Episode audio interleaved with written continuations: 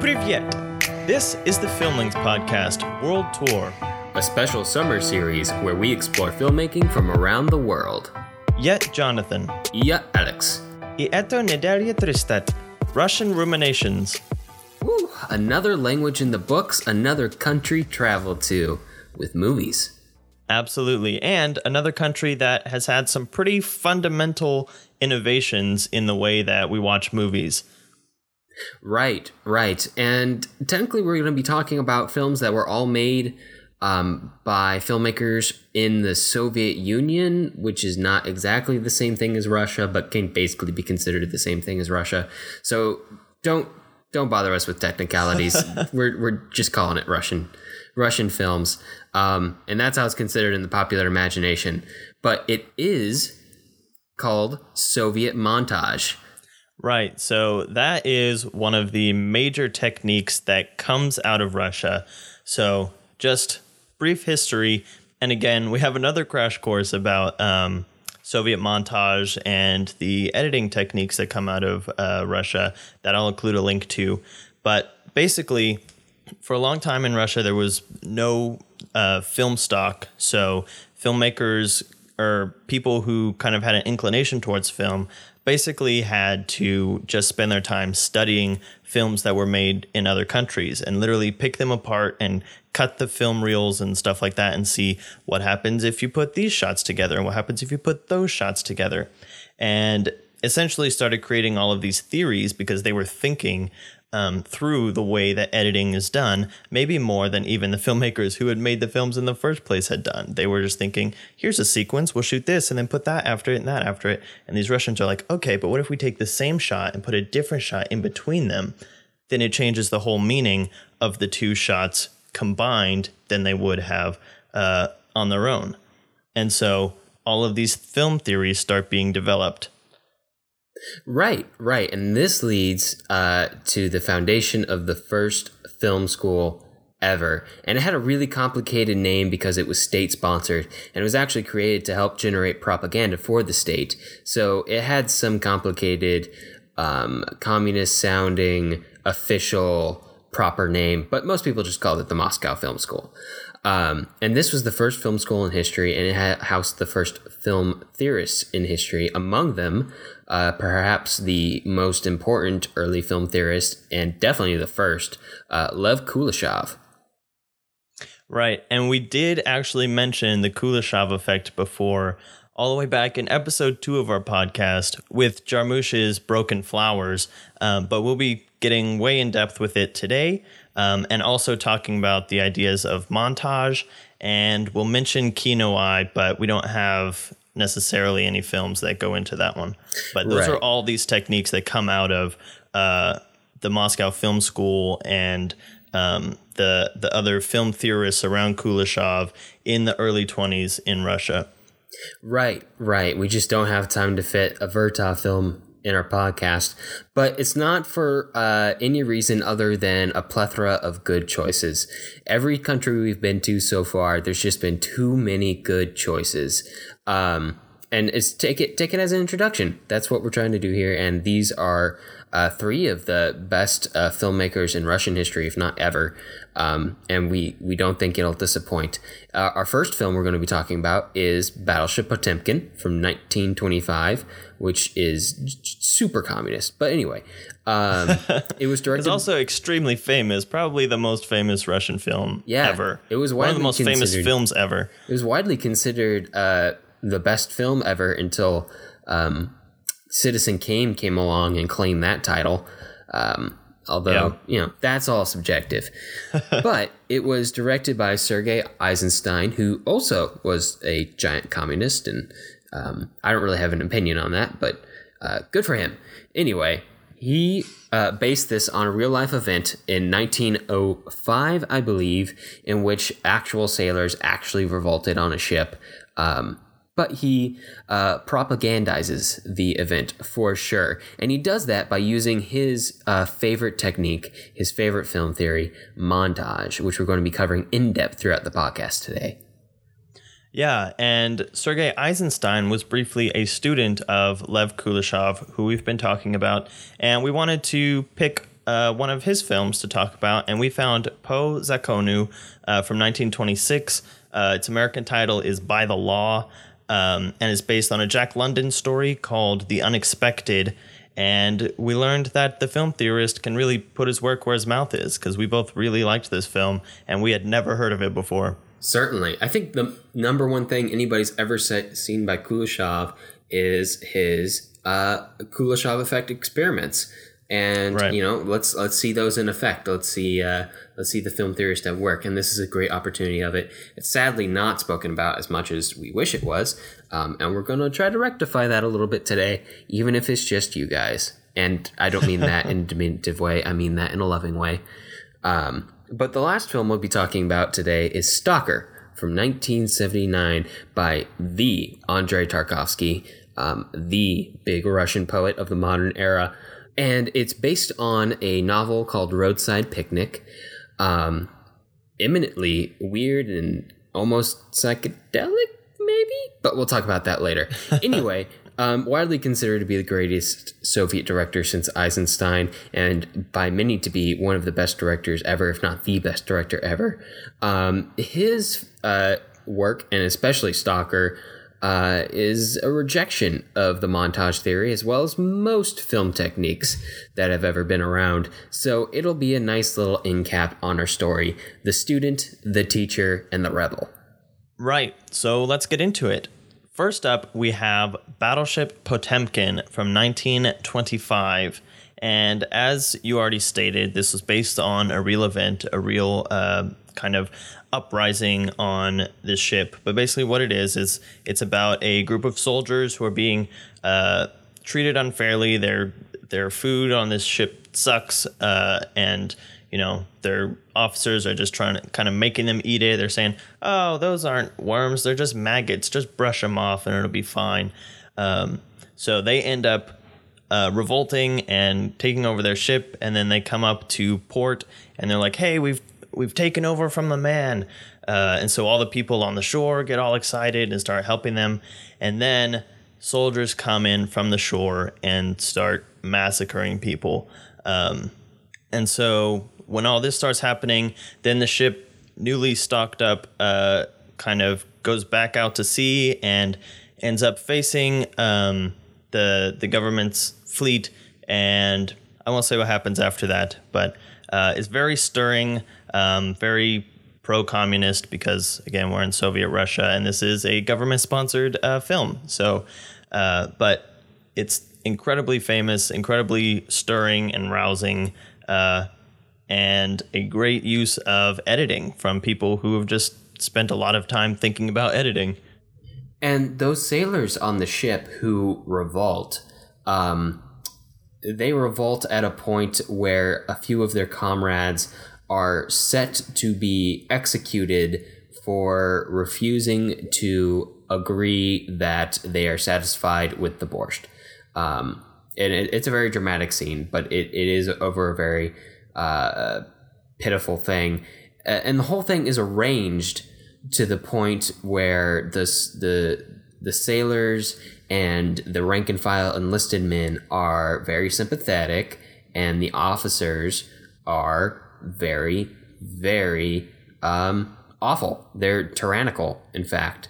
Um, Yeah. and this is this is uh, the heart of you know propaganda filmmaking, obviously. But beyond that, this is the use of film techniques to uh, reach a desired effect, and a big part of that is the idea of Soviet montage. Yeah, and we're probably gonna be talking about uh, propaganda at least a little bit, at least through this discussion and the next one. But when we're saying propaganda, propaganda is just literally filmmaking that has a bias. It's not completely and unbiased. We're not seeing the side of the officers and the side of the soldiers and stuff. We're saying the officers are essentially the bad guys and the soldiers are the good guys. And so, I mean, that can come from any direction. Like Americans made uh, propaganda films throughout World War II, like Frank Capra's Why We Fight series, which was to help uh, soldiers become encouraged to enlist and to help the cause. So propaganda is not necessarily a negative uh, word per se, depending on you know what side it's coming from, but it often has a negative connotation to it. You can consider Casablanca to be a propaganda propaganda film, um, but that doesn't take away from its merits as a film either. Like like yeah. it's definitely still a very good film, and like you feel yourself being sympathetic towards these sailors because they're they're depicted in a very um, a very sympathetic light, and uh, it's you know it's it's subjective in the sense that the filmmaker is subjective but it's not subjective in the sense that we're sinking into these characters minds. Because going along the the thought that this is a propaganda film designed to promote um, uh, communist ideals i mean heck it was commissioned by lenin to celebrate like the 20th anniversary of the actual event depicted in the film um, which yeah. was held to be like proof that the uh, common soldiers and sailors would go along with um, an uprising, which at that point the uprising and revolution had already happened. But I don't know. Once you're in power, sometimes you still like making propaganda. I don't get how it works. I'm not a politician. I just like watching movies. Um, and on the subject of movies, uh, this is an interesting one because we're so used to having like a single protagonist or like a single or a group of individuals as a as a uh, as a protagonist. But this one you don't really have that. Um, you have a couple characters who are singled we do have out. One. Um, there's one sailor yeah. who's like an agitator, um, but he's really just around to martyr. be a martyr. I think like he's not really like we don't get into his uh, his mindset other than like his mindset is the same as all the other soldiers' mindsets, and he is um, the mouthpiece for the soldiers in this film. Um, and I keep saying soldiers, I mean sailors. I, am sorry, because um, the soldiers in the films are the one who are who gun them down on the Odessa steps.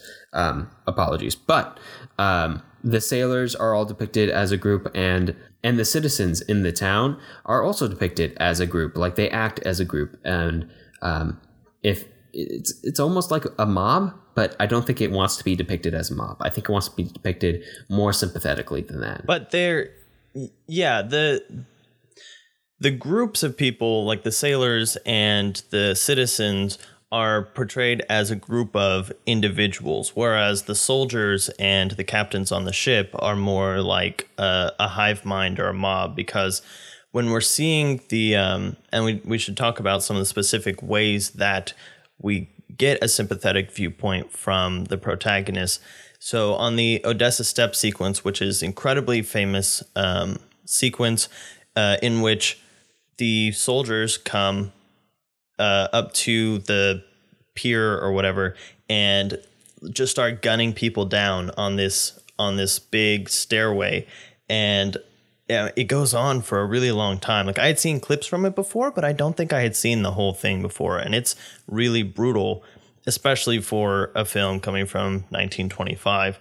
But the way that the shops shots are uh, put together is we get wide shots of the soldiers or shots of their feet or their guns, but not faces.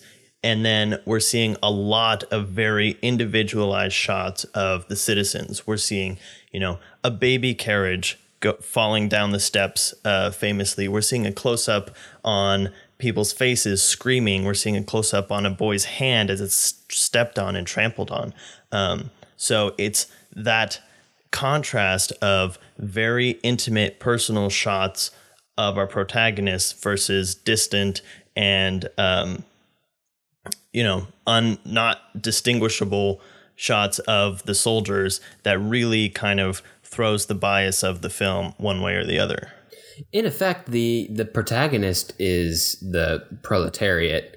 Um, and yeah. again, I'm trying. I'm trying so hard to not dive into political theory, um, but I got to use some vocab, I guess. So yeah, the proletariat is the protagonist, and uh, yeah, it's communist propaganda film. So yeah, that makes sense. Uh, yeah, that's what we're gonna go with.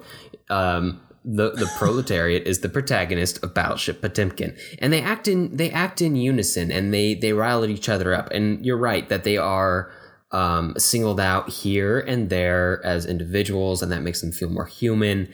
Um, but again, there is there is no um, one person's emotions that we get involved in like in like we talked about so many times in uh, on this podcast with subjective filmmaking where we dive into a character's head and we dive into their perspective. And even going back to last week like uh, dr caligari the cabinet of dr caligari where you're the, the whole film is basically exploring the psyche of our protagonist um, you know in, in battleship potemkin you, instead of uh, exploring the psyche of uh, a singular protagonist, you're exploring the psyche of the proletariat, um, which is expressed as this mass of people in the town and the sailors on the ship who are downtrodden, and everyone is um, near excessively awful to them. Um, like it definitely is suffers like propaganda in the sense that um, yes, a rebellion was put down in 1905 on in in Odessa, but it wasn't as bad as it is depicted. Um, and and we should talk about that depiction because that's what we're talking about when we're talking about Soviet montage, like uh, like the idea of intellectual montage, which is what um, what uh, Sergei Eisenstein I think personally loved the most, and what he defined um, as as a film theory. And we should probably, uh, you know, define. There are different ways to do uh, there are different theories of montage, I guess, um, that we should talk about because we're going to see different ways that they're put together in each th- in all three of these films, and you can see them in every film. If the film has you know more than two cuts, that's basically a montage, regardless of how how long they are. Um, so there's five methods. We don't need to go into all of them, but I'll leave a link in the description uh, that kind of goes a little bit more in depth on that. Um, but what you were talking about with intellectual montage is basically the idea that if you're putting one shot and then another shot that is different, so they contrast each other, then, you know, making the connections between those creates a synthesis and, you know, essentially brings a, a bigger meaning to the two shots when put next to each other than they would have on their own. So, for example, a shot of a soldier walking and then cutting to a shot of a boot stepping on a child's hand makes both of those shots you know more impactful because now we're associating the soldier that we just saw with the boot that is stepping on the child's hand. Um, and that's what we see in the odessa step sequence. We see that and we see you know shots of a, a woman's face screaming and a baby carriage falling down the stairs, cutting back and forth. Um, and, you know, there are just endless examples in this film uh, because it's all building up this idea soldiers bad, as you said, proletariat good, essentially. In that Odessa step sequence, uh, the effect of the the montage, of the effect of the intellectual montage in particular, of combining these shots to um, uh, create a intellectual or emotional reaction within the viewer um, is, is to convey this message that the proletariat, the, the people are being oppressed by uh, the soldiers, which represent um, the the Tsarist regime in uh, Russia in 1905. So so you put together those shots of soldiers marching tall and strong, and you don't see their faces, and then you see um, uh, the the the uh, little boy whose hand gets step on stepped on and he gets trampled to death and the woman who gets uh, who suddenly has a bullet hole in her eyeglasses and it, her face is bloody and the woman whose baby rolls away from her in a baby carriage down the steps and you put that all together and you get um, you get Soviet montage. You get this idea that uh, these people are being oppressed. And what we're talking about here, this may sound really like just banally obvious to you. Um, and I hope so, because this is the fundamentals of filmmaking. Yeah, like this yeah. is this is the the basics, the scraps. And this was happening in the 1920s like we were talking about. And people like, you know, D.W. Griffith in the United States, a contemporary, were figuring out this at the same time, but they were figuring it out in an uh, intuitional way and maybe we'll get around to talking about that some time on the podcast. But you know, these these people are unique. These uh, the people at the Moscow Film School because they sat down and they figured this out. They were like, "This is how you create meaning between two shots." You know, this is how you uh, convey messages through the, the magic of filmmaking. And this is the whenever you talk about movie magic, I think most people talk about VFX and uh, CGI and big explosions and creating Spielberg dinosaurs um, or dinosaurs yeah. in the cockpit of an airplane or whatever. But um, but really, this is the most basic kind of mu- movie magic, and if probably the most impressive, because we've become so used to it that we don't even recognize it anymore. So you may think that this form of communication is just obvious, but it had to be figured out too um, because film was new at one point and it had to be figured out, just like how people figured out how to write and make words and use symbols to convey phonetic sounds and so on and so forth. And that's where we are this week. We're in the basics, the the basement of filmmaking, um, the foundations. And yeah, that's something that I kind of wanted to uh, mentioned last week or that I was thinking about after we talked about Germany is that I don't know how much we stressed the fact that when we're going back to the 1920s, like you said, we are at the point where these basic tools of cinema, the cinematic rhetoric that we talk about a lot, are being developed. They're being forged in these films. Um, and so these things hadn't been seen or hadn't been thought of yet, and now they are just the basic atoms of a film, the basic building blocks that you need to make any movie whatsoever. Um, I mean, but there are things that are so basic that we don't even like. From such a young age, we are kind of inundated with all of this media and all of these things that I mean, we could never imagine the Lumiere brothers showing a video of a train going past the camera and being afraid that we were going to be hit by a train. Or I read a part in Louis Buñuel's autobiography where he talks about the first time that they ever saw uh, a shot that they used a zoom lens to zoom in on a person's face. And it was just terrifying to them because the face was getting bigger and they didn't know how that was happening. Um, and so it's like all these things that are just like, what? How, how would you not know what was going on? Because they're just second nature to us. But these things all had to be figured out. And if they hadn't been, uh, if it weren't for these people that we're talking about um, this week and last week, then you know we we wouldn't have movies the same way that we have them now. That's the thing to remember about a film like Battleship Potemkin and why it's so important to study and why going into a sequence that is so um, famous as the Odessa Step sequence is important to look at is because this is the first intentional expressive use of those those basic most basic grammars. Like what did the first people who came up with words say? You know what are the first people who figured out how film works um, like really works in the way to convey a larger message?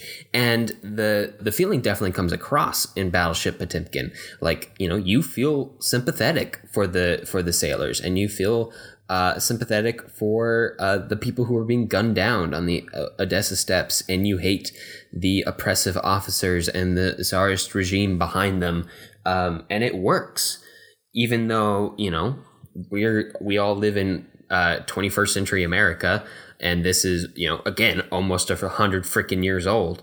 Um, about an event yeah. over a hundred years old um, about a country and a rev- revolution that no longer exists, you feel sympathy for it and you feel connected to them. And this is uh, the the place where you go to uh, figure out how stuff like that is done, and you you see it and. Uh, you you realize how it works and you learn from it, much like the Moscow Film School people did, and then you go and put it in your own work. And a couple other things uh, that you know are used in this film just to keep bringing up these techniques that make it uh, you know a subjective uh, point of view from the soldiers is there's a point where you know they're the officers on the ship are about to execute a certain group of of the sailors. And then we see a shot looking up as they're thinking about this because they're basically given an ultimatum you know eat your crappy food or uh, we're going to shoot you and so then our our martyr protagonist looks up at the the masts, I guess, of the of the battleship, and he sees he we kind of fade on to a bunch of silhouettes of bodies hanging from them, and then we fade them off. So it gives this very ghostly feel, and the fact that we're contrasting that with our character looking up there, we're seeing his point of view, and we're seeing what he's thinking through that juxtaposition. Um, and then the other the other one is just the the simple close up of the maggots on the meat because they show you that very clearly, and it is really disgusting. um, and then the the ship doctor is just like, oh no, just just wash it off, it'll be fine. And you're like, what? I'm not touching that. Um, so those are just things that are used, and you know, like Roger Ebert, one of the most famous film critics, uh, has gone through this film and you know dissected it frame by frame because it's still that effective and it's still that important for people to know about. And it's also just interesting that, uh, as we talked about, is a propaganda film. It was sanctioned by the government to commemorate this revolution. And yet, all of these things that Eisenstein did and put them together so well was almost too effective. Like, it made people in the theaters like get up and you know want to start a riot because that's what the movie is about. And he had stirred up so much emotions in them that the government actually censored the film after it was released because it was just making too much of a stir. And i think that's just so ironic you know the government wants this film this great uh this great celebration of this revolution that happened and then it starts creating its own revolution and they're like oh no no no calm calm down guys.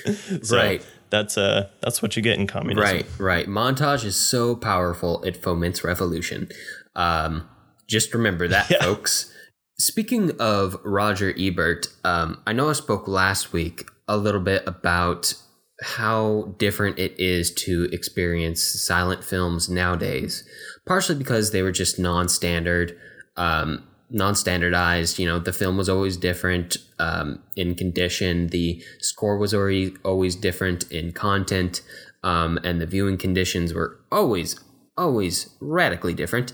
Um, and you know to watch them nowadays you don't know what music has been edited behind them. You don't know um, what condition it's in who's changed what intertitles how the film's decayed uh, yada yada yada um, but you know, going back to that Roger Ebert review that we spoke about, that we're speaking about this week, um, and I'll leave a link to that in the blog post. Yeah, he shares his experience of watching Battleship Potemkin in a little tiny town in like Michigan or Wisconsin or somewhere in the Midwest. Um, and it's played with a really, really well done score that emphasizes the filmmaking. Um, and as he, he speaks about it in his uh, in his review, um, works as a collaboration with the film rather than an accompaniment. And it works really well. And he said he felt the effect of the film um, in that viewing in that park with that live band more than he ever had watching it anywhere else. Um, and I, I, just think it's really interesting to to see how he describes it. Um, and I think it's also important to keep that in mind while you're watching these silent films, is that we're watching them 99% of the time in terrible conditions. Like I watched Battleship Potemkin on my laptop, and I guarantee you it was not the ideal condition to do it in. Um, granted, it had the score from Criterion, which, um, you know, it's going to be 90 better than 90% of the scores out there, but, uh, yeah, which I think was in collaboration with Mosfilm, which is the big Russian um, uh, film studio that Battleship Potemkin and Stalker both come out of. So it is a fairly standard score as far as um, digital prints nowadays. Yeah, as standard as you're going to get with a uh, with a silent film. Um, and Mosfilm is pretty much the um, analog to UFA over in Germany, um, and still kicking. Yeah. Interestingly enough. But to kind of go to a different film that's a little bit less standardized because you know, we could find very little information about this film, surprisingly enough, like anywhere. The Wikipedia article is surprisingly short, uh, but by our favorite film theorist, Lev Kuleshov, Po Zakonu. Alex, tell us uh, what this film's all about. So, Po Zakonu, or By the Law in English, um, was a film by Lev Kuleshov, and essentially a challenge to himself to see what he could do on a limited budget in a limited location with a limited set of actors. Um, and he basically made Proto Hateful Eight. Um, a little a bit. little bit. Uh, and the story covers uh, five people and a dog who are exploring the Klondike uh, gold rush in the Yukon of Canada slash Alaska. Um, slash, I don't remember if Alaska was a point of the U.S. at this point. Um, but anyway, they're up in the really, really cold part of North America looking for gold. And eventually they hit it rich. But one of their team members, an Irishman, is not treated very well by the others. Um, and eventually he snaps and kills two of them.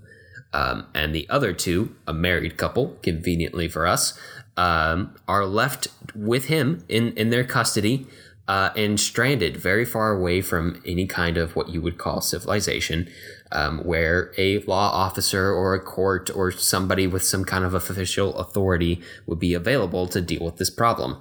Uh, so the question becomes what do they do? Do they risk being stuck with this guy, waiting out whatever kind of natural disasters prevent the law to, from getting to them? Um, you know, have keep this murderer in their midst? Um, do they try to forgive them? Forgive him since he was their friend at one point? Uh, do they kill him to save themselves the trouble? Um, and it's a big moral dilemma as well as a really well um, constructed and directed um, what the TV show community would call bottle episode of a movie, where Yeah. everything basically hap- takes place in one one place. Like they they leave the cabin once or twice, but for the most part, it all takes place in the same cabin.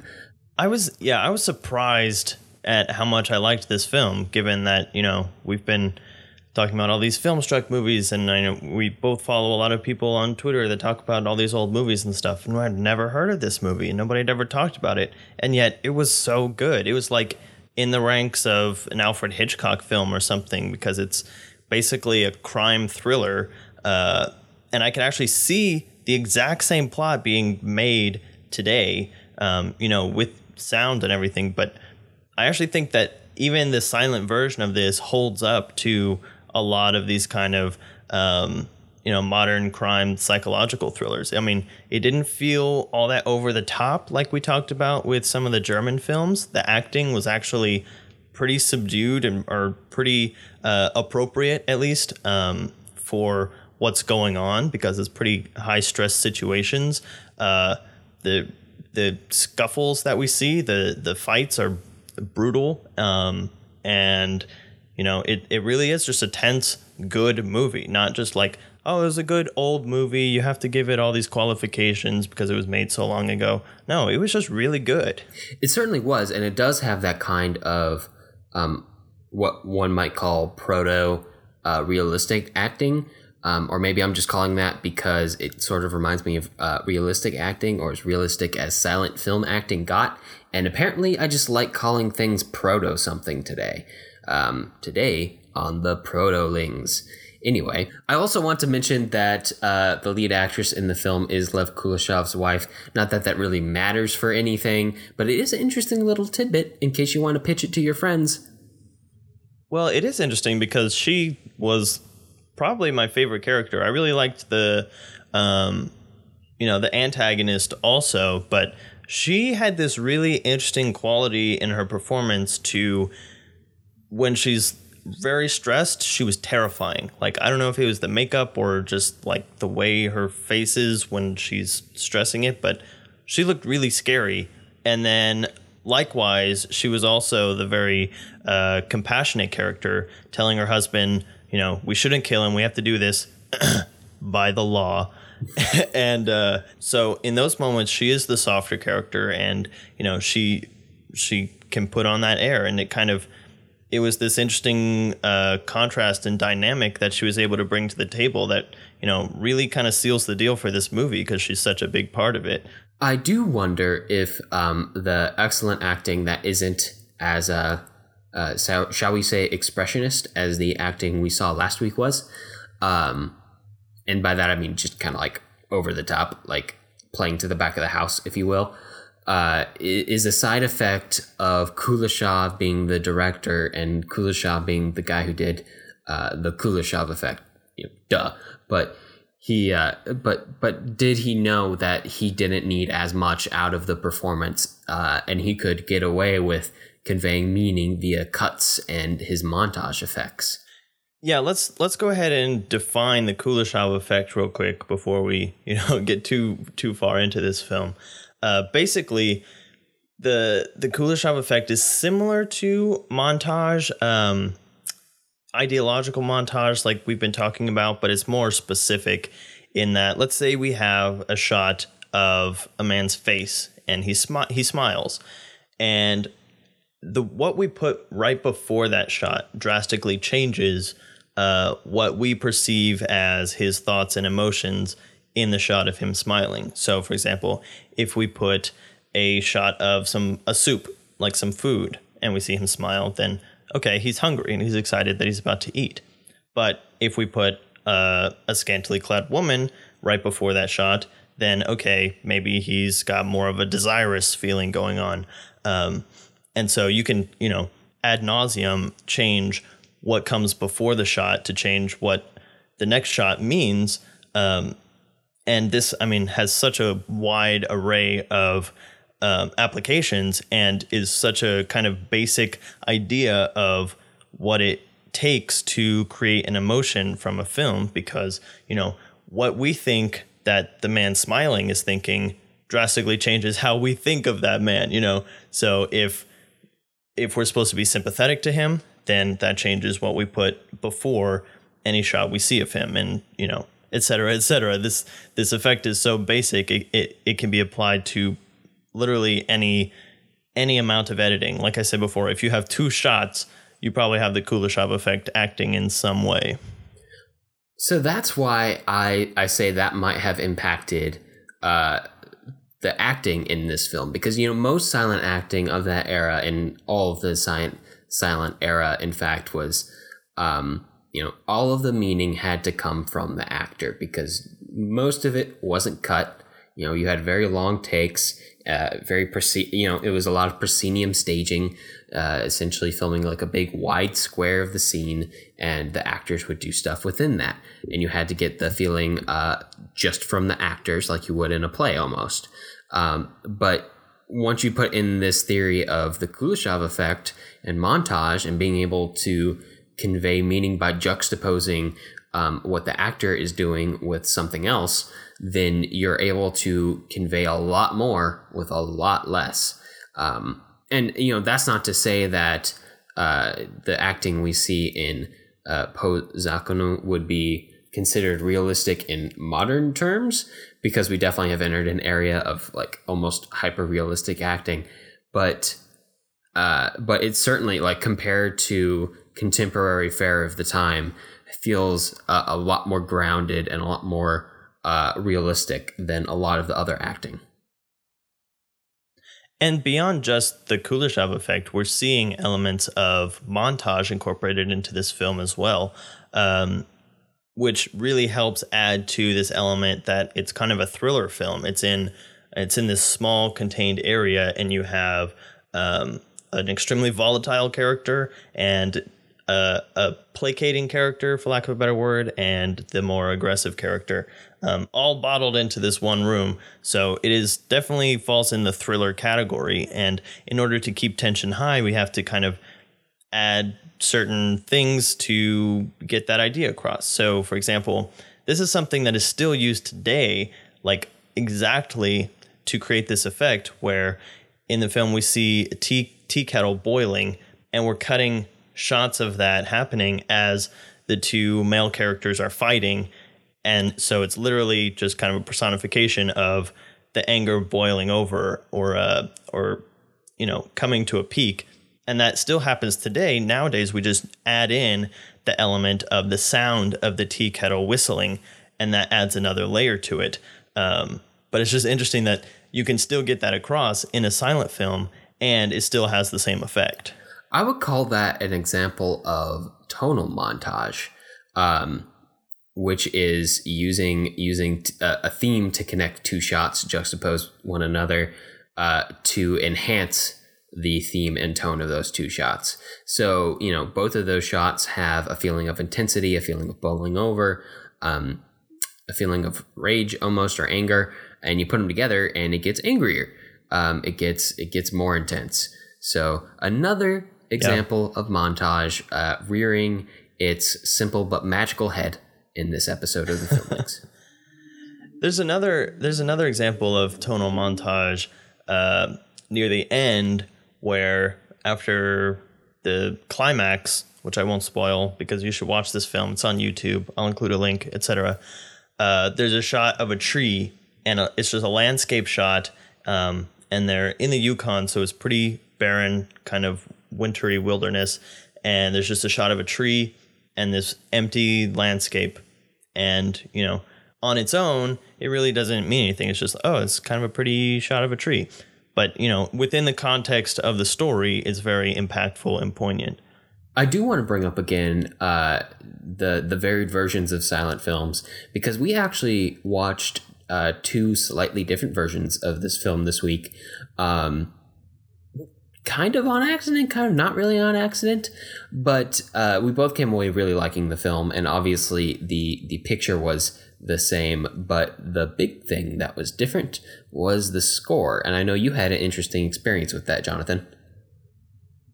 Yeah, I'll include links to both of the versions um, in the blog post. Uh, the one that I watched had a little bit better quality picture, and that's why I picked it. And I actually had downloaded it off of YouTube and uh, found some subtitles to sync it. So when you watch that one, just know that there's no uh, you know English subtitles built in on YouTube. But the interesting thing is that it had a custom score, and we had talked about the non-standardization of scores and music and stuff like that uh, when we were talking about Germany. And I actually really liked this one. Like usually, I I would think like for an older film, kind of stick with something in the classical vein, something that kind of fits more what would be uh, played in a theater when you would go see it uh, when it was originally aired. But this one I actually really liked. It was kind of this low synthy droning, and it really set up this kind of tense atmosphere. And they had actually gone through and synced up the music points with the video and stuff like that. So um, I'll include a link to that. And then the other one is a slightly lower quality uh, print. It has the English subtitles and a more uh, standard kind of what you expect from a silent film uh, soundtrack with lots of piano and stuff like that. And Roger Ebert mentioned too that in uh, in the version of Battleship Potemkin that he watched, it was kind of synthy music as well. So the, the the big thing with music and silent films is not necessarily the genre, but how well designed the two are to go together. Um, and sometimes right. you find better uh, versions, and sometimes you don't. It's almost like collecting editions of a film. Um, which can be entertaining, but it could also be time consuming. Silent film trading cards. Silent film trading cards, except they're just sound and imaginary.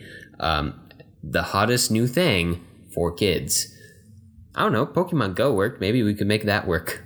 I can dig it. This wasn't an easy film uh, to film either. You know, he, uh, Kuleshov set it up as a challenge to himself, um, and it ended up being pretty challenging not only because he wanted to do a film based on the like freaking Yukon region of Canada, but right. so he he didn't shoot in the nicest time in uh, in Russia, but he also had like a pretty limited budget and limited crew, and stuff didn't go very well. Yeah, on location shooting is never easy. I mean, there was a lot of buzz in the film community around the time that The Revenant was coming out about you know how hard the conditions were and all that stuff and how they did all this stuff in the freezing cold and all that. And this film had a pretty similar kind of experience where they uh, uh, you had mentioned a natural natural disaster that stranded them in their little cabin. I don't think it's a spoiler to say that basically they had been prospecting in the winter and come springtime all the ice melted and basically uh, had their cabin surrounded in water and stranded, and uh, but their actual cabin that they built for their set flooded, and you know there was the whole set was flooded, all the decorations got wet and everything, um, and the wiring of the stuff that they were using got frayed, so actors were constantly getting electrocuted uh, and all this stuff. So it yeah, like you said, it was not an easy thing to film, um, but you know, the rewards uh, were pretty good because they got a great film out of it. The the hardships that occur in the film, or at least some of them, I hope there was no double murder, um, happened during the production. Who knows? Maybe that lent to some of the realism in the film. Uh, probably. I don't know. I had never talked to these people, but it's an interesting thought. All right, let's get weird. Let's get poetic. Let's get moody. Let's get Tarkovsky. Jonathan, do you want to set us up for Stalker? We've talked about some weird movies on this podcast before, and I don't really want to say that Stalker is weird, um, but yeah, I think the word you used, poetic, uh, kind of fits the best. It's almost like taking um, the the parable nature of Macario and um, putting it in this weird Lynchian Buñuelian uh, structure. Um, so basically, like you said, it's based on a novel, but it revolves around this idea that um, something from outer space came to Earth, landed in Russia, and created the zone. That's just what it's called. It's the zone. It's an area. It's not necessarily a thing. It's just this zone. Um, and you know nobody knew what it was, and so eventually the military creates a border around it, and um, then rumors start spreading that there's a place in the zone that will grant your desires. Uh, and so there are these people that are called stalkers um, who guide other people through the zone past the military border um, to get to this place where this room will grant your desires. And this is what we're following. We're following one of these stalkers as he takes two people who use the aliases writer and uh, professor. Um, if that doesn't set it up to be a parable, I don't know what does. um, and he's just taking them and we're following them on this journey. But it's not, you know, that's not the most important thing. It's it's the way that the story is told. It's what Tarkovsky does with color. It's what he does with composition and shot length and editing and music. Everything is just put together uh, in a way that creates more of an atmosphere than a narrative. It, uh, you know, the dialogue starts feeding us these different ideas, lots of ideas about art and about um, morality and about pretty much everything you can think of. And all these images that we're seeing are very evocative and symbolic. Uh, and yet there's no like necessarily clear thread as to what it all is leading up to. It's kind of this this hodgepodge of symbolism and metaphor that we're just left to weed through on our own. So it's a really hard movie to kind of describe accurately, but it's uh it's definitely one that is a worthwhile experience. So, if you don't believe us that this is a rejection of uh, the montage theory, uh, you know, even though Tarkovsky, I think, literally said that, like explicitly at one point, uh, that that he he doesn't try to embrace uh, the the style of Eisenstein. You know, at the most fundamental level, montage is about cutting, and Stalker doesn't cut much. Like they cut, but every The average shot length is shot over a minute long. yeah, yeah. I was, I was, I attempted to almost just count how many shots there were, because I thought I might be able to get get away with using just my hands. Um, There were less than 200 cuts um, in a film that's less than 200 minutes long. So it's it's insane. yeah, yeah. It's it's impressive. Um, but on, on the larger level, I would argue that uh, montage is necessarily about trying to convey something. Um, like like it is necessarily trying to convey something specific, and that is the tool you use to convey it. Like in Battleship Potemkin, you are trying to say, you know, up with the proletariat, down with the oppressors, and the the technique is used uh, to that effect. And it can be used more subtly, like we see in By the Law. Um, but Stalker isn't really about conveying a specific message. Tarkovsky's whole theory in on art uh, doesn't seem to be let's convey a specific message. Um, it seems to be more about providing an evocative um, experience and and providing his idea on things to get you to think about your idea on things. Yeah, and you know, that's all very vague, but it's very hard to pin down these movies because they are built to not be pinned down. They are built to, uh, like we've been saying, kind of present a lot of images and a lot of ideas without, you know, throwing it in our face what it means. Um, and even like if you watch this film, you might come away with it and be like, okay, wait, nothing actually happened, or like what was important. Um, but basically, like everything is important, and yet it's not.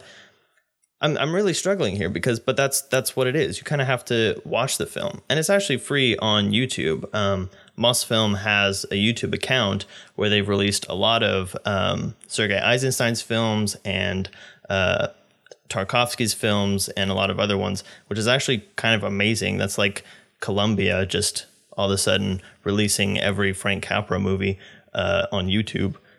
um, hint, hint, wink, wink, nudge, nudge. Right, but it's it's just a different way of approaching film. It's poetic in the way that when you read a poem, you might have to you you will come away with the poem the first time with a feeling, and the more you read it, and the more you kind of look into it, you'll get different feelings and different things that you pull out of it. Um, but as you were saying, montage comes down to cuts. And the fact that this film does cut and it does compare shots and it does put two shots together um, and contrast them essentially means that basically the whole film is a big montage. And this film falls into the category of um, what's it called? Atmospheric montage? Overtonal. Overtonal. Oh, oh, definitely.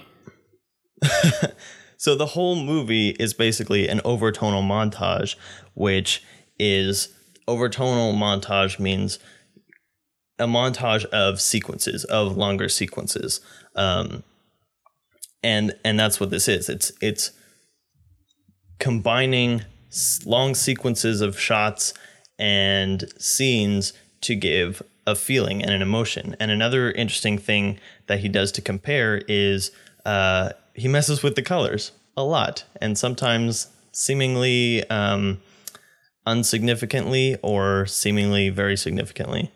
The color in this film actually really, really reminds me of uh, the Wizard of Oz. Um not not oh that's interesting. Yeah yeah and it's not in the way it's specifically used within each scene but just in the fact that you go from it you know I, i'm gonna just spoil this one technique um in wizard of oz and maybe a couple plot points because it's the freaking wizard of oz anyway no worries there. um so when Dorothy is in Kansas, both at the beginning and at the end of the film, the the world is in black and white. The film is in black and white. But when she's in uh, well, Oz, in, in the middle, it's in color, like bright, like super, like what you might call like Disneyfied colors, where the reds are super red, blues are super blue, greens are super green. Everything's really popped. It's all technicolory. Um, super colorful, which is not the same kind of color you get in Stalker, but you do get the same kind of use, like the world outside of the zone and occasionally within the zone for a couple trippy sequences, is in like this golden sepia monochromatic gradient feel scale yeah, thing. high con- high contrast sepia is where I saw high contrast des- described somewhere, which makes sense based on just like the guttural texture that uh, Tarkovsky uses in like every shot ever. Um, yeah, but you know, most of the time when we're in the zone, we're actually in color, and that was that was a really cool moment when we first got to the zone. Um, and my first thought was like, oh, the zone is like really sin- sincerely special. Like this is a special place.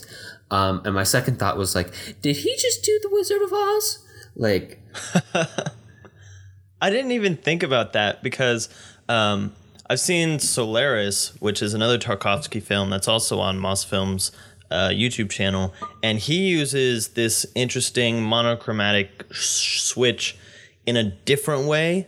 Um, I mean, I mean, he, he does it still, but it's I don't know how to describe its use in Solaris because it'll it's kind of sometimes used for flashbacks, but also not. And it's um, he uses two different kinds. One is a blue cast and one is an orange cast.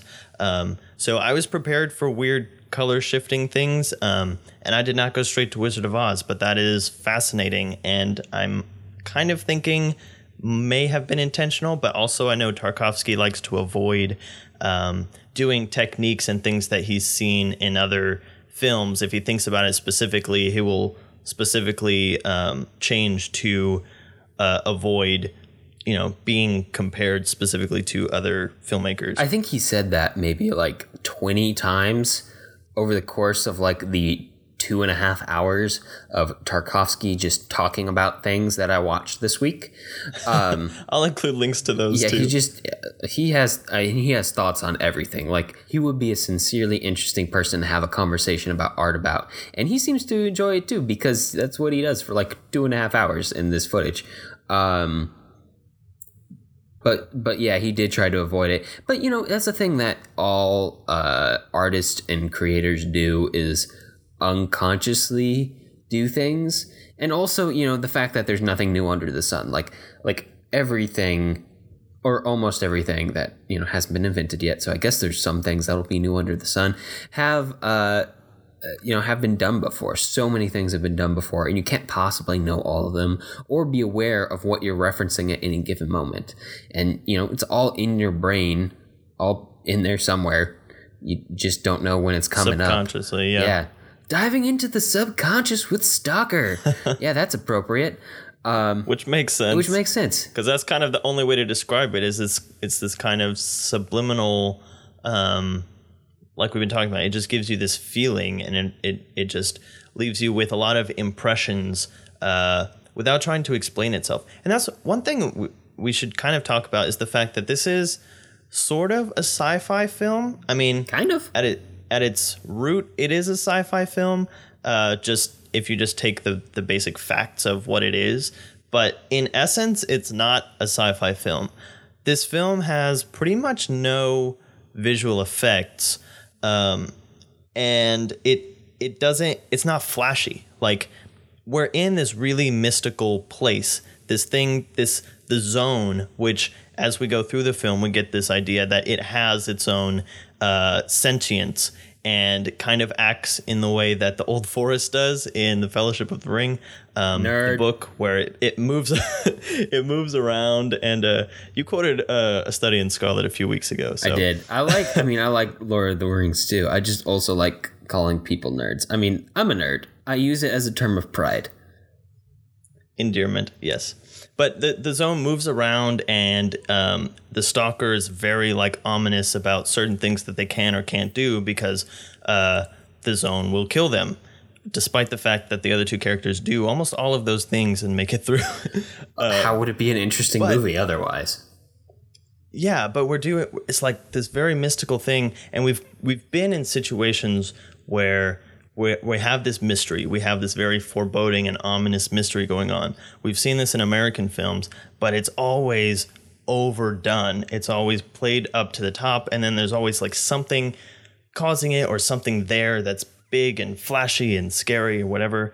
This film doesn't do that. It's if you're only used to American science fiction films, you probably walk away with this film feeling very anticlimactic. Uh, but that's not what it's about. It's about putting our characters in this atmosphere and surrounding them with all of these ideas and then watching them react. And that certainly seems to be the appeal of the film. Because if I'm being honest, like, not a whole lot happens. Like, stuff happens, but the amount of stuff you'd normally happen, you, you'd expect to occur in a film of this runtime doesn't happen. And there's a lot of, uh, like, like you like we said really long shots where you know characters are walking around and they take really long pauses and look at things and uh, do things that aren't necessarily um, you know action Can I can I get specific for a second because I feel like we're being really vague. go for it So, just for for one example of a very ominous moment um, that nothing ends up happening, from one point of view is we cut the the characters come to a tunnel uh, and it's very mossy and gross and uh, basically the the zone is this kind of wasteland. It's all these um, destroyed buildings and overgrown uh, scenery and like trucks and stuff. Like definitely there were people living here at some point but part of the story is that anyone who goes there doesn't come back. Um, and so you know everything is overgrown this is ruins of this uh, city and architecture and stuff like that so we're wandering through all that and we come to a tunnel, which the stalker calls the meat grinder because only the worthy make it through or something like that. And they've drawn lots to see who will go first uh, because it's a very dangerous situation. And so we slowly watch as he walks through this tunnel. He's very scared. We're very scared. Everything's. And then he gets to this door and then he opens the door. And then, I mean, it's just more of the track. And we just keep following them. And, you know, nothing big happens, nothing jumps out, nothing scares us. We just keep walking through it, and then the stalker says, "You were worthy. You made it through," or something. Not exactly like that. I don't want it to sound like, uh, um, you know, some kind of holy grail kind of thing where it chose him, but it's it's this interesting you know, like we're saying, atmosphere, but that's just one example. And the whole movie flows from that kind of setup and that kind of tone. Uh, and it's, it's just all like that. But the things that are happening within that, what the characters are talking about, um, what they're doing, what what we think is going to happen versus what actually happens, the you know the changing of the colors and the all this all of these things add to what makes the movie the movie in a way that to really get it you have to you have to watch it. We can't we can't tell you what it is and you're like oh, okay i get it i don't need to watch that now maybe the most impressive thing about this film is um, the the ratio of uh, how few events occurred versus how interested I was. Like the entire time, yeah. I was just interested, and like it draws you in and it grips you and it takes you. And I don't even think that was like the super um, artsy part of me. Um, partly because I had probably come off of like a 12 hour shift or something. And I was super tired um, when I was watching it. Um, and I didn't have the brain for it. But it just it just draws you in, and uh, you keep watching and you keep watching, even though you you're left with this ambiguity and nobody holds your hand. Like definitely not a hand holding film. Um, yeah, and and Takes but not in the same way that Upstream Color was or something like that, because that movie moved. This movie. Uh, lingered. Drifts. Yeah lingers. Lingers. Yep lingers in locations. And i, I do want to say that part of that um, part of what makes it so interesting to look at um, and so um, immersive is just the visual style of tarkovsky which is oh it's gorgeous. Is, is uh, easily poetic and uh, i would say uh, unique maybe? I don't want to say weird because weird ha- seems to have like this negative con- connotation, but it is it is kind of like off. It's kind of like yeah, dreamy, utterly singular. Almost. Um, and just his use of um, the the two things that really stuck out to me were his use of texture and his use of sound because you could feel everything and you could hear everything like hear it in your bones when like water was running or somebody swallowed um, and like it was mm-hmm. really really loud. And the te- or a glass is sliding across the table. Yep. Uh yep. No spoilers. But yeah we and we have a we have a, a video essay that gets into some of that and really kind of uh, does a good job of talking about tarkovsky's poeticism and the way that he gets his ideas across um, in probably a much better and more succinct way than uh, we are stumbling through right now. Um, right. But he really is one of a kind director. I do like that, as ambiguous as he is, uh, and as poetic as he is, and as um, uh, nervous of uh, definition of meaning as he is, uh, he makes the film so watchable, so like so so easy to get into, so easy to follow even if you're not following on the deepest level you can possibly follow at. Like they they are like even if you just try to like shy away from the meaning from the, the second and all the the symbolism and rhetoric and yada yada yada and just like watch the film um like they're just really pretty films to watch um Yeah. And and they make you like they they stick with you and they make you want to come back to it again and again. And i got the same feeling after i watched solaris. Like these films are are packed full of these important things but in a way that you can't get it in one in one sitting. You have to come back to it and you have to just let it uh, run around your mind for a little bit and just kind of run over oh yeah that happened. Oh yeah these these images are so evocative but there's so many of them that you have to take time to process all of it the same way the stalker is drawn back to the zone over and over and over dun dun dun It could be viewed as a meta commentary on art, but I'm not going to go there because, again, I think so because defined. especially some of the yeah, but a lot of the conversations with the writers seem to um, imply that. But it's a commentary on art and it's a commentary on the sciences and mystery and you know our capacity for faith and all of these things. There's so much put into this into this movie.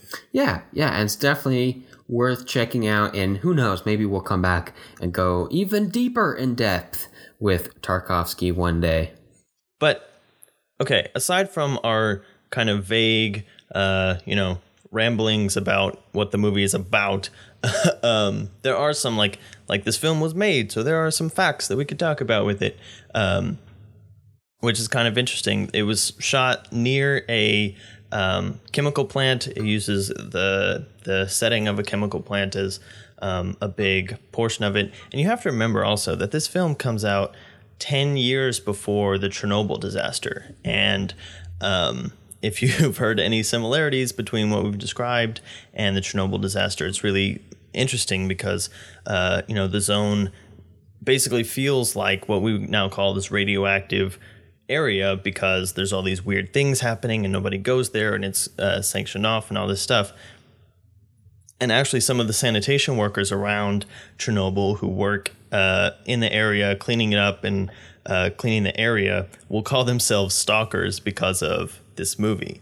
Um, and um, also on the film side, the there were a lot of outdoor scenes that were shot on a certain Kodak film stock that the Russian film technicians were not familiar with, and all of the outdoor scenes were overexposed and developed improperly and completely unusable. So Tarkovsky fired his DP and basically reshot the whole movie almost because so much of it takes place outside, um, which is just fascinating. It's one of those things that you know, making a movie is such a tentative process that. Uh, you know, all of these things, aside from the theoretical elements that we talk about a lot on this podcast, so much stuff just happens on set that you can't think of everything ahead of time, but the meaning can still be there um, no matter how the images were were obtained. Lesson Plus, the chemical plant may have killed Tarkovsky. It's possible. Either that or the KGB. I, I don't know. I'm not pointing fingers. Not me. Please, not me. Nope. Um, There are lots of there are there are probably lots of uh, conspiracy theorists online who can who can take on that job for us. oh no, is is Putin listening? Uh oh. Uh oh. We're gonna get banned in Russia. Anyway, with that, let's talk about overall notes. What have we learned about Russian film?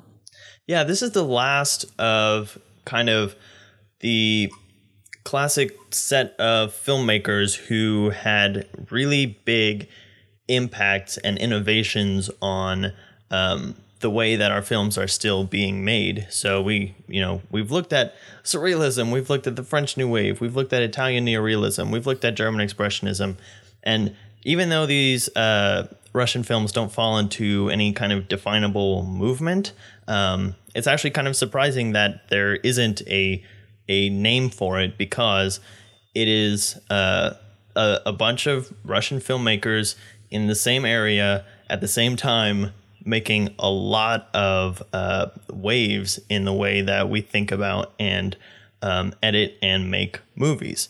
So these are, you know, fundamental tools. And that's one of the things that we're learning through the world tour is that we would not have the films that we have, we would not have the Hollywood that we have. Um, that doesn't come about in a vacuum. Like this film cinema is a global enterprise. You know, it it it can't happen in just one place. It has to be a lot of minds from all over the world creating things, inventing things, and sharing those ideas. And that's how we get the movies that everyone can enjoy. If you get enough really smart people over the course of a hundred years from a lot of different backgrounds, put them on a planet, give them some film, shake them around, and uh, apparently add a couple world wars. Although I hope those weren't necessary. Certainly affected it.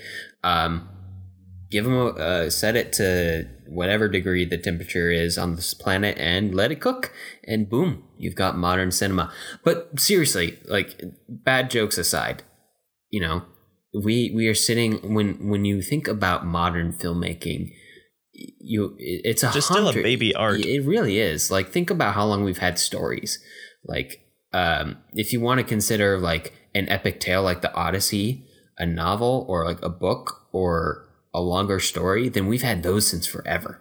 Like we like the ancient Greeks were making plays and like there were paintings yeah. on cave walls that, you know, I think the famous ones in France or something like that. Or maybe that's just Ice Age. I don't know. Um but you know cinema's only been around for a hundred years but it's also been around in the hundred years that we have had the best technology with which to and no pun intended record things and uh, keep track of them. And also, and share. as we develop this idea of uh, defining uh, these these uh, the societies that we live in and the movements within those societies, um, especially certain parts of those societies. So, you know, film came around at like the best possible time to be studied. Like it really did. Um, and, and to be studied as a new art form and to be impacted by those who study it. And Soviet montage were, you know, or Soviet montage is the name of the technique. I'm using it as an analog for a name of a movement, even though it really wasn't. Um, it it was the the first people to really commit to doing that and study it, um, and then eventually start making it, and then influence other people to do the same. I mean, it's still affecting us. It still affects our movies. And like we said, it's it's so basic and yet still the techniques are being applied so specifically. Like we talked about with our Edgar Wright week with the Cornetto trilogy, um, and now with Baby Driver, everything that Edgar writes like uses montage to the nth degree. Like, would we even have Edgar Wright without Sergei Eisenstein and Lev Kuleshov? Who knows? Because that's that is what he's made his career on is cutting the most brilliant and precise montages um, and basically building his whole film on those techniques. I mean, Baby Driver is just a big, giant, perfect, perfect example of uh, rhythmic and tonal montage. Um, and rhythmic montage being, you know, cutting a montage to a beat. So the fact that Baby yeah. Driver is essentially a two-hour music video fits perfectly. Exactly. Exactly. And these are just ridiculously basic concepts. And I think that's, uh, the, you know, all these are really interesting films. All these are really interesting uh, filmmakers this week. Um, and the wider context is fascinating as we've been going through uh, the world tour. But uh, we've, I mean, we talked some about some pretty basic things. Like even mise en scene was really basic, but like yeah. cuts like you know putting more than one shot next to another shot and assuming that that creates something greater than the sum of its parts is uh just so basic. Like i mean come on like 2 year olds with a phone that they've accidentally taken videos on before or intentionally probably know about this effect. Like they don't they could not probably verbalize it or uh, comprehend it on like a deeper level or maybe internalize it but you know it's something we've been so exposed to that it's basically become instinctive for uh, most human beings on the planet who grow up around that and you know it, if you trace it back it goes back to here this is when it was defined and this is when it was started to be consciously used as a technique to impact the message and meaning and uh, experience of cinema.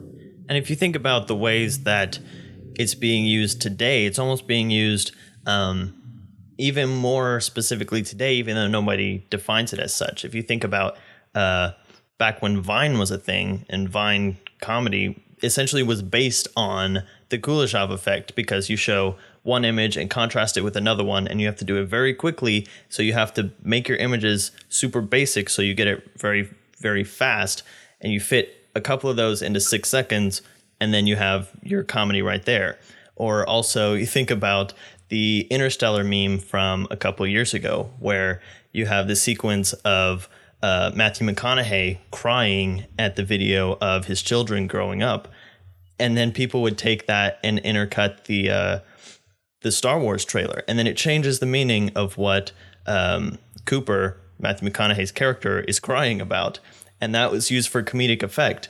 And that's but that's just one example of ways that this is perforated, um, not just the bigger Hollywood cinema, but even the way that now consumers and uh, even even people who aren't in any way trying to be YouTube celebrities or being uh, a, a content creator, quote unquote, are using these techniques because it's just such a basic thing and we understand it so well that it can be applied in the most basic context to get an idea across. And even if even if that idea is I really liked the Star Wars trailer.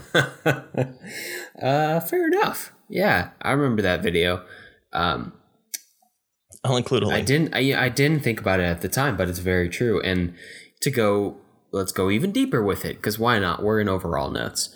Um, basically, all cinematic rhetoric, everything we do in the cinema to create meaning, comes from the idea that each image we see on screen, every shot you could say, represents an idea or a theme or a tone, and that those uh, individual ideas, themes, and tones that are carried by each image put together create a larger meaning, a larger story, a larger theme, a larger tone. Um, and then you go up to scenes and sequences and yada yada yada. Um, and your super trilogy and even films if yeah. you talk about a series, yeah, yeah. Um, so so you know, and that that idea, that idea that each image is an idea to be combined and juxtaposed with and contrasted with um, another image comes back to this idea of Soviet montage. I mean, that's what intellectual montage is is um, the idea that two uh, conflicting images, and by conflicting, I just mean um, that they're not the same image. Like that's that's all that means. Yeah, they're contrasting images. Is that they're not the same. Like it doesn't have to be fire and ice or um, tyranny and oppression or whatever. It it just has to be two different images. Um, so so you combine two contrasting images to get a new idea, and you combine all of those contrasts and all of those ideas to get a bigger idea and get a bigger feel and get a bigger understanding. Like that's the key to all cinematic rhetoric, and that's the key to um, how we communicate things that cannot be communicated any other way through film and that that is the most like i said earlier in this podcast that is the most basic movie magic that we can experience and that's been around since like freaking forever um, over a hundred years um, and and we get to enjoy it and study it and learn it and this is the first people who are who noticed it and i'm glad they noticed it because that gave me a hundred year leap on noticing it. And we haven't even completely covered all of the innovations that russia brought to the table. Um, we have the other giant in russian film is dziga vertov uh, who we couldn't fit in this week because we wanted to get to uh, Tarkovsky, but he was back around the time of um, Eisenstein and uh, Kuleshov, and he developed a, a, theory known as the Kino eye, which is to not present images in the way that the human eye perceives them and not present ideas, um, you know, like showing one after the other, but to combine images in using montage to have people perceive the images in a different way. And that's kind of what we've been talking about. Um, but it's just kind of this this much broader idea of creating a new perception that only film can bring about. And maybe we'll get to him someday, but that's that's uh, you know, there's so much here um, that these Russian and Soviet uh, filmmakers were able to bring to the table. Um, and this is us covering their chapter in what we now know as just any movie that you ever watch. And if you're going to the movie theater today, you're going to see these techniques. Yeah. If you opened up like YouTube and watched something, you saw these techniques today. Trailers are just montages. This is literally just montages. Anything trying to get the idea of the whole film across Any- within two minutes. Yeah, anything that is more than one shot is a montage.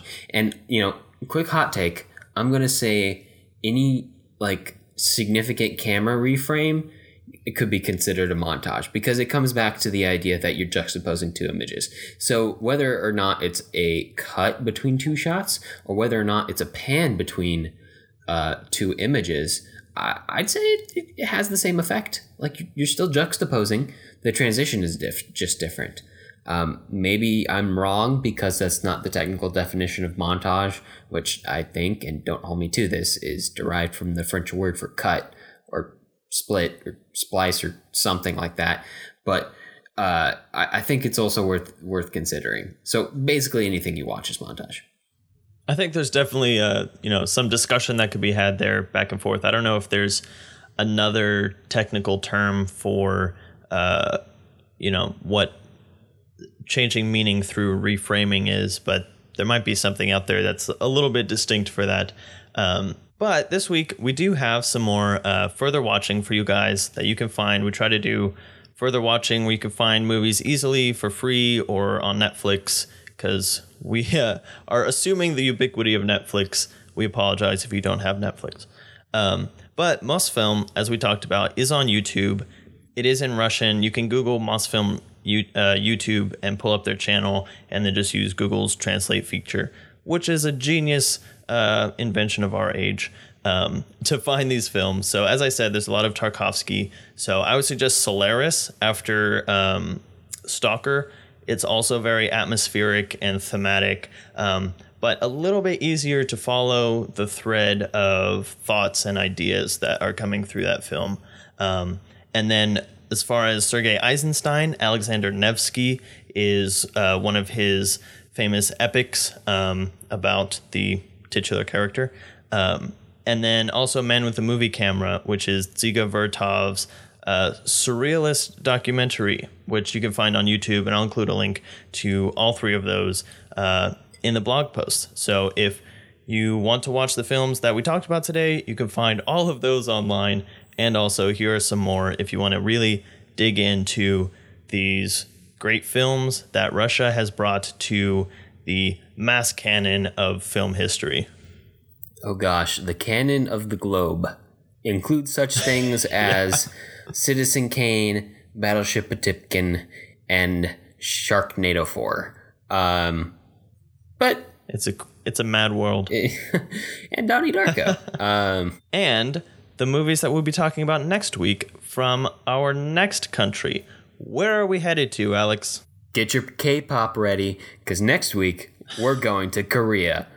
The first film we're going to check out is Old Boy from 2003 on Netflix. The next film we're going to check out is The Host from 2006 on Netflix. And the last film we're going to check out is The Good, The Bad, The Weird from 2008 on Netflix.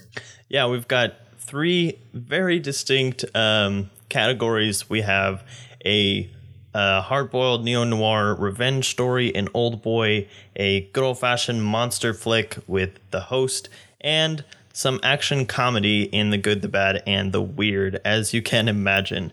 And is this the first week that all three of our films have been on Netflix? I believe it is the first week that all of our films have been on Netflix. So if you've been avoiding following along just because you, you can't find some of the movies or they're expensive to stream or whatever, um, this is the perfect week for you because we're assuming that you either have Netflix or you bum it off your family or friends, uh, like most people do. Don't feel bad. Um, No shame. No shame. Uh, so yeah, yeah, this is the perfect week to follow along. They're all very modern movies. They're all very fresh, um, and and all very enjoyable in their own distinct ways. And yeah, and Old Boy is actually often ranks pretty high up on uh, you know best films of the last decade or last films of the 2000s or whatever uh, so far. I still don't understand why people are making those lists, but they are. And uh, Old Boy kind of epitomizes neo noir, so we will be getting into that next week. Yeah, it's only been 17 years, people. But anyway, that's about all the time we have in Russia for now. If you have movie suggestions for us or just want to reach out, I can be found on Twitter at, at JSSatchel. And I'm at Alex Garinger. And to find links to things that we talked about today, you can view them on the blog at thefilmlings.com. If you like the show, let us know. Leave us a review on iTunes so other people will know what we're all about. We definitely appreciate it. Talk to you next week. All right, I will see you in Korea.